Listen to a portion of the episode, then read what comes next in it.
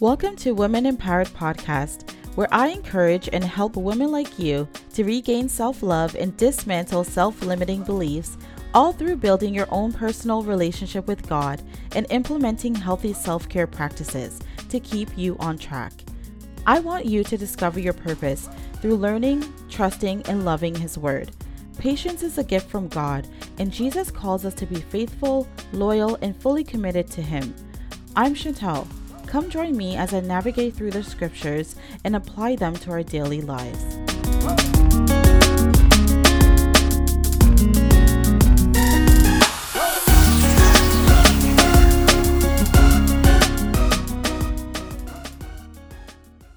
What's going on, friends? Welcome back to another episode. Today's conversation will be based around how to manage anxiety. I will be giving you the biblical side of how to cope when your thoughts arise in opposition to your faith. So come join me as we discuss this topic through the lens of a Christian. Firstly, I want to just say that I'm not excusing any medical advice. I'm solely just giving you something more to add to your wellness kit. I also want to add that just like you, I'm going through this journey. I'm not perfect and I never want to be seen as such, but I am trying and learning and helping you along the way. So please don't paint a picture in your mind that anyone's life, including mine, is perfect and start comparing yourself because nobody's grass is greener on the other side. Some people are just good at hiding their struggles more better than others, right? So that brings me to our topic anxiety which means a feeling of worry, nervousness, or unease, normally around something out of our control or an uncertain outcome. The severity of feeling anxious is different for everyone, guys, but for the most part, when you're feeling anxious, we are allowing our flesh to feed into our fears. Then what happens? We become insecure and start believing in our insecurities. As Christians, we need to remind ourselves on a daily basis that when our anxious thoughts pop into our head, then we are experiencing those feelings, but it doesn't make them true. They are more than likely something that we just made up. And I want you guys to understand that you have the ability and the control to think about your thoughts.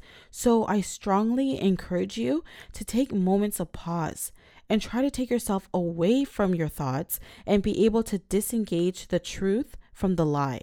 Some helpful practical tips I would say that you can try out are number one, journaling your thoughts, number two, noticing your triggers, and number three, noticing how you react to those triggers, and number four, practice grounding exercises.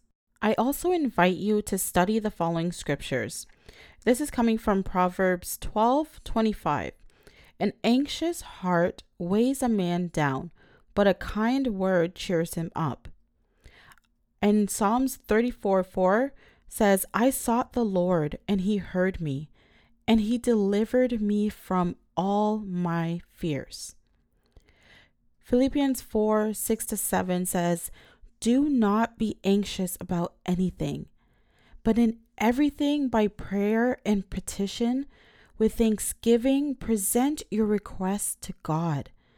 And the peace of God, which transcends all understanding, will guard your hearts and your minds in Christ Jesus. 1 Peter 5 6 to 7 says, Humble yourselves, therefore, under God's mighty hand, that he may lift you up in due time. Cast all your anxiety, and I'll say that part again cast all your anxiety on Him because He cares for you.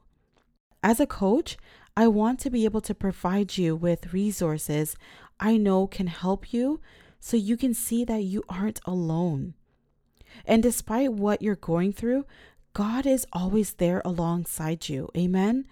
With that said, there is plenty of references in the Bible that allows you to see how we how we should respond to our fears when we're feeling anxious. There is a story in the Bible where King David asked God, basically, how long will he be overtaken by anxious thoughts? And by the way, I'll leave any references below in the description box with all the scriptures that I've said um, previous.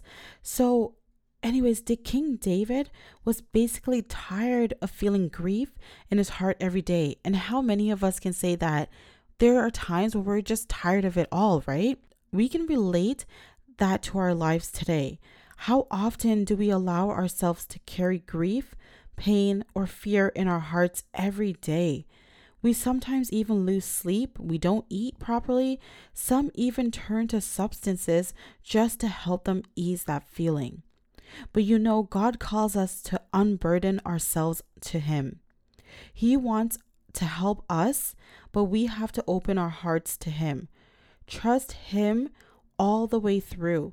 See, that's exactly what King David did to help him cope. He poured his heart out to God in prayer. Ask yourself this, friend when was the last time you prayed to be released from your fears? And I mean, like, really pray.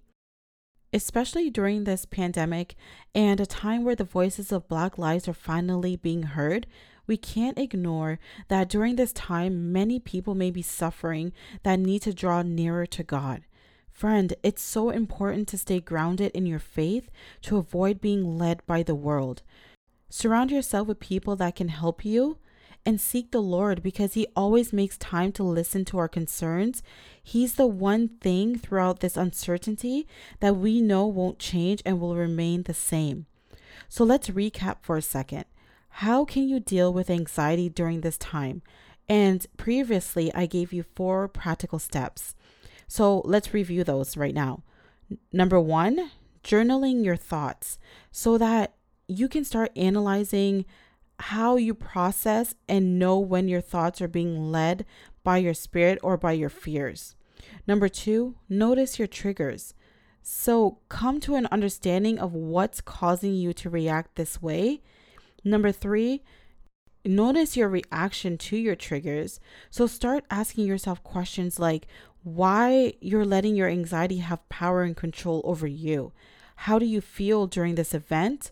And think of options you can do that are healthy and can help you react in a positive way.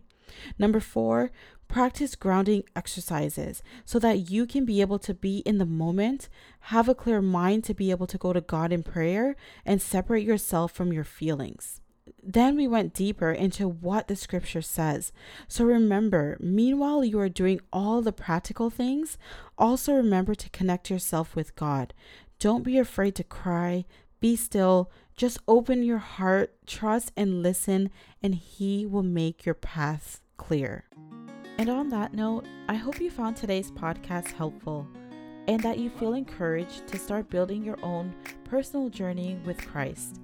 If you take anything away from this podcast, let it be this truth a reminder that God has to work in us before he can work through us. And if you're looking for a mentor, email me at contactwomanempowered at gmail.com. And you can also visit the website at womanempoweredorg.ca. I'll leave everything in the description box below. Thank you for taking the time to listen to this podcast. I will see you on the next one. Peace.